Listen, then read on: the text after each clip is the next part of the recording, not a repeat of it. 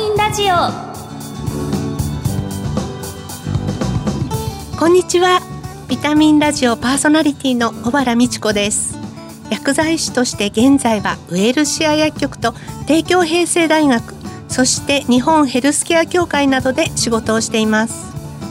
この番組は健康をテーマに医療や健康に関わる方をゲストにお招きして明日の健康づくりのヒントになる元気を呼び込むお話をお届けしています。リスナーの皆様にとってビタミン剤になるような番組を目指しています。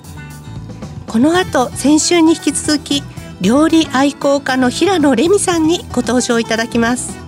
最後にプレゼントのお知らせがあります。どうぞお楽しみに。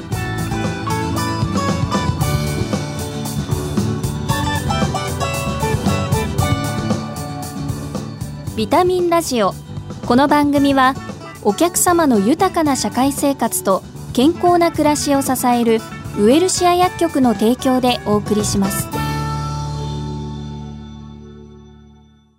ビタミラジオ。早速今月のゲストをご紹介いたします。料理愛好家の平野レミさんです。今月の特集テーマは食で元気にです。2回目の今日は家族の味食卓の幸せと題してお話を伺います、うんうん。あのこのスタジオでも感染予防策としてアクリル板越しにお話をしていきますあのレミさん、はいはい。ねレミさんと呼ばせていただきますけれども、はいはい。ご著書がたくさんあるわけなんですけれども最近のご著書には、えーご家族と料理の、えーいろいろなお話を綴った家族の味というものがポプラ社から発売されてそうそう。今私の手元のところにあるわけなんですそれけれども、和田さんがね、はい。表した私の似顔絵描いてくれたの。和田さんは一本の線でこうレミさんの特徴を全部こう掴んでいて、ね、上手よね、やっぱりね。いや本当にね素晴らしいですよね。ね。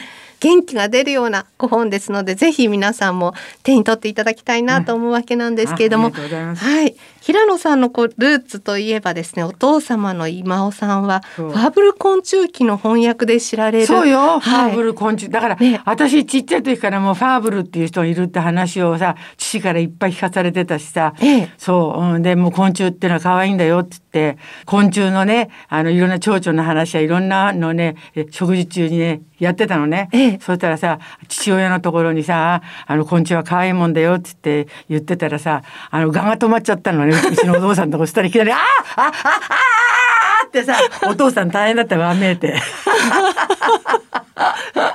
あんなに昆虫ってのは可愛いもんだよって言ってたのにさ、ええ。蛾が止まったらお父さんさ、ええ。もう叫んじゃったねおかしかったあなでもファーブル昆虫記でしょ？あとそれから南方熊楠っていう人がいてさ、ええ。その南方熊楠の話をねお客さんがね来るたんびにねいろんな話をしてたりとか、ええ。あとそれからモーパッサンでしょ、はいはい。うん。モーパッサン選手をね父親がね18歳の時にね初めてね新潮社から訳して出したのねそれでその頃新聞でね天才少年って言われて大変だったんだって。ええ父親のところにいたから千客万来いろんな人がうちに来てねいろんな話をねもう政治の話からねもう芸術の話からさもうワイダンからさ、ええもうちっちゃい時からだから もう慣れたもんでしたよ私いやは。ー自由にお育ちになったっていう感じですかねもう本当自由にね楽しく笑ってね。ええそうでもあのこう大事に世界大戦後にこういろんなルーツを持つお子さんたちを救う会をこう、ね、お仲間と立ち上げられたっていうことそう。で。父は戦争がいろんな戦争があってねその外国人が日本に入ってきてそれで日本人の女の方とできた子供がねいろんなね種類のね子供たちができてその子たちのお母さんたちが本当にねもう路頭に迷ってうちの父がそういう人たちのためにもう手を差し伸べてね困ってる子たち、みんなうちいらっしゃいってお母さんもうちいらっしゃいって言ってたもんですからもう私がちっちゃい時知ってますけど本当に手つながれてね、お母さんとさいろんないろんな種類のね外国人のねか顔した子供たちがええ。うちに来て、ええ。それでお父さんが、えっと、話し相手して相談に乗っててあげましたね。いやーなんかもう一緒に生活をしてたっていうのもそう。今のレミさんにとってはとってもプラスなことがたくさんあると思うんですけどそう。大変だったのお食事の用意とか大変だったんじゃないですか？私今ねあのもうレミちゃんとおばさんがいつもね台所でいっぱいいろんなお料料理ね作ってくれて忘れられないとか言って、ええ。そう。だから知っててそういうの嬉しいですよね。そうですよね、うん。なんかあの家族の味の本を見ていると、うん。ベロシップっていうこう単語が出てきてね、スキンシップじゃなくて、やっぱりこう舌のこう感覚っていうのがすごく大事なんだっていうことを書いてあるんですけど。そうそうそうですよね。それで私はその子供が二人息子がいますけどもその息子たちがあの勉強するときにね自分の部屋に入らないでえキッチンでやんなさいって言ってで、キッチンでねえ勉強させるの、ええ。それで私のえっとエプロン姿をえ見せてそれで水道でごぼうを洗う音とかで包丁でトントントンとごぼうをトントントンと切る音とか、えっと、炒めてるジャージャージャージャーじいじいね炒めてると音とかそれ全部子供たち勉強しながら「お母さんお腹減っちゃったまだ」って「ちょっと待っててもうちょっとだからね」って言いながらそれで「早く早くだ。ちょっと待ってもうちょっとだから待ってなさい」なんて言って「早いできたわよ」って言った時に、やっぱり私がちゃんとプロセスを踏んでちゃんとお料理を作ってる姿をね息子たちがえー見てるでしょ。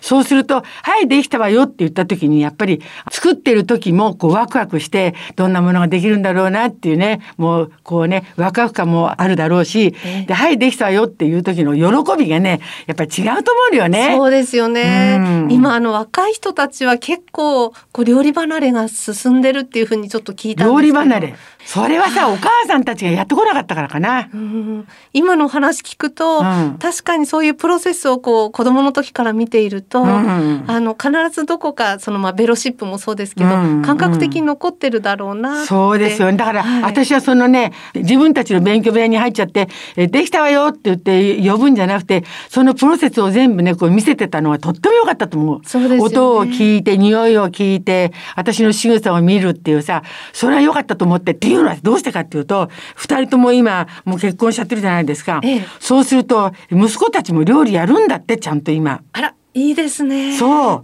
えっと、下の息子なんか、今子供3人いて、1年生と3年生と5年生がいるんだけども、5年生になった子が、あの、1年生でね、小学校に入るときに、あの、これからね、あの、1年生に入って人生がね、どんどんどんどん変わっていくから、じゃあパパもね、これからちょっと変えるように、娘が変わるんだから、じゃあお父さんも変えるねって言って、じゃあこれからね、子供のね、えー君たちのね、お弁当作るねって言って、それからずっと5年間、で、今3年生もいるし、1年生もいるでしょ？みんなのお弁当をね、うちの息子が作ってんの。えー、素敵ですね。そう。だから、それは私がちゃんとさ、見せてたね、それが良かったのかもわからないし。ね。親から受け継いでいくことっていうのがね。そう、何も口で言ってさ、こうしなさい、ああしなさいって言うんじゃなくて、姿をさ、え見せてるっていうことが良かったみたいね。ね一言も何にも言わないけども、それ見てたのね、ずっとね。レミさんは大好きなものって何ですか？私何でも大好き困っちゃったな。何でも大好き。本当に何でも大好きなのよ、私。うん、いや私もあの四半世紀が経つレミさんのあの私のバイブル本がここにうまいもの教室？はいうまいもの教室っていうのがあるんですけどあのこの中で一番私気に入ってるのは、はいあの逆さまシューマイなんですよああれいね。いでしょいいでしょいいでしょ あれあれそうそうそうあの具だけをねちょねちょしちゃってボウルの中でねちょねちょしちゃってさ、はいそれをスプーンでさ虫菜の上にペッペッペッって置いてって、はい。その上から、えシューマイの皮。そうシューマイの皮をさ、こうかぶせるの。グーグーグーグーってね、そうシューマイって、うん。あの包まなきゃいけないものだと思って違う違う。ハードルがあるなと思って。そうよ。だからそれ逆さまシューマイって言うんだけども、はい。何でしょう、簡単にごっくんしてさ、帳尻が合ってるっていうからね、ここでごっくんして美味しいと思えば、どうだってプロセスなんかいいじゃないですか。ねご長男の和田翔さんはね、うん。ミュージシャンですし、はいはい。奥様は女優の上野樹里さんということで。そねご次男の奥様は料理家のあーちゃんこと和田明日香さんと、はい。まあ皆さん本当に大変なご活躍でなかなかご一緒にご飯食べる機会も。うしょっちゅう一緒にご飯食べてるの、一緒に。そうですか。う。んうん。で、この間、ジュリちゃんさ、ええ。本当は5月の25日誕生日なんだけどさ、誕生会やったので、私ん家でみんな来て集まって、ええ。そう。で、その時もみんなでさ、美味しいものいっぱい食べて楽しかったし。いいお嫁さんに囲まれてますね、そうよ、もう本当にね、あの 二人はね、もうね、まあ態度でっかいけどね、いいやつですよ、すごく。いやーよかったですね本当よかったね。ねえうん、よかった。これからの楽しみがなんかますます増えそうですねね、ね、ねそう、そう、みんなで仲良くね。あの最後に番組恒例の質問なんですけれども、うんうんレミさんご自身のビタミン剤になっている元気の源って何ですか？元気の源はさ笑うことじゃないの？そうそう笑うこと。今日も番組でいっぱい笑っていただいてますけど 私もなんか本当に幸せな気分になりました。でもさ昔の人さ本当にさ笑う角には服着たるって言ったでしょ、ね、昔の人はいいこと言いましたね。本当そうですね、ね、うん本当笑いましょうね。ね。ゲストは料理愛好家の平野レミさんでした。お忙しいところありがとうございました。いいどうもありがとうございました。あ、風邪薬切らしてた。ドラッグストア空いてるかな？深夜もオープン。ウエルシア。あれ？薬残っちゃったな。お薬の相談も。ウエルシア。答える、支える、ウエルシア薬局。公共料金、各種料金のお支払いも受けたまわっております。ビタミンラジオ。2週にわたり食で元気にをテーマに料理愛好家の平野レミさんにお話を伺いました。ここで番組からプレゼントのお知らせです。今月はお口と体の健康を考えるサンスターからガムプロケアのハイパーセンシティブペースト2種類とハイパーセンシティブデンタルブラシのセットを抽選で10名様にプレゼントします。知覚過敏でしみる歯の痛みが気になる方こちらのペーストはその症状を防ぐだけではなく同時に歯周病も防いでくれるアイテムです。またデンタルブラシはガム史上最も柔らかい毛先を採用しています。ご希望の方は番組のサイトからご応募ください。締め切りは9月21日になります。お聞きのビタミンラジオ再放送は土曜夕方5時40分から。次回の放送は10月5日になります。ぜひ旬の食材で食欲の秋を満喫してください。番組パーソナリティの小原美智子でした。次回この時間にまたお会いしましょう。ビタミンラジオ。この番組はお客様の豊かな社会生活と健康な暮らしを支えるウエルシア薬局の提供でお送りしました。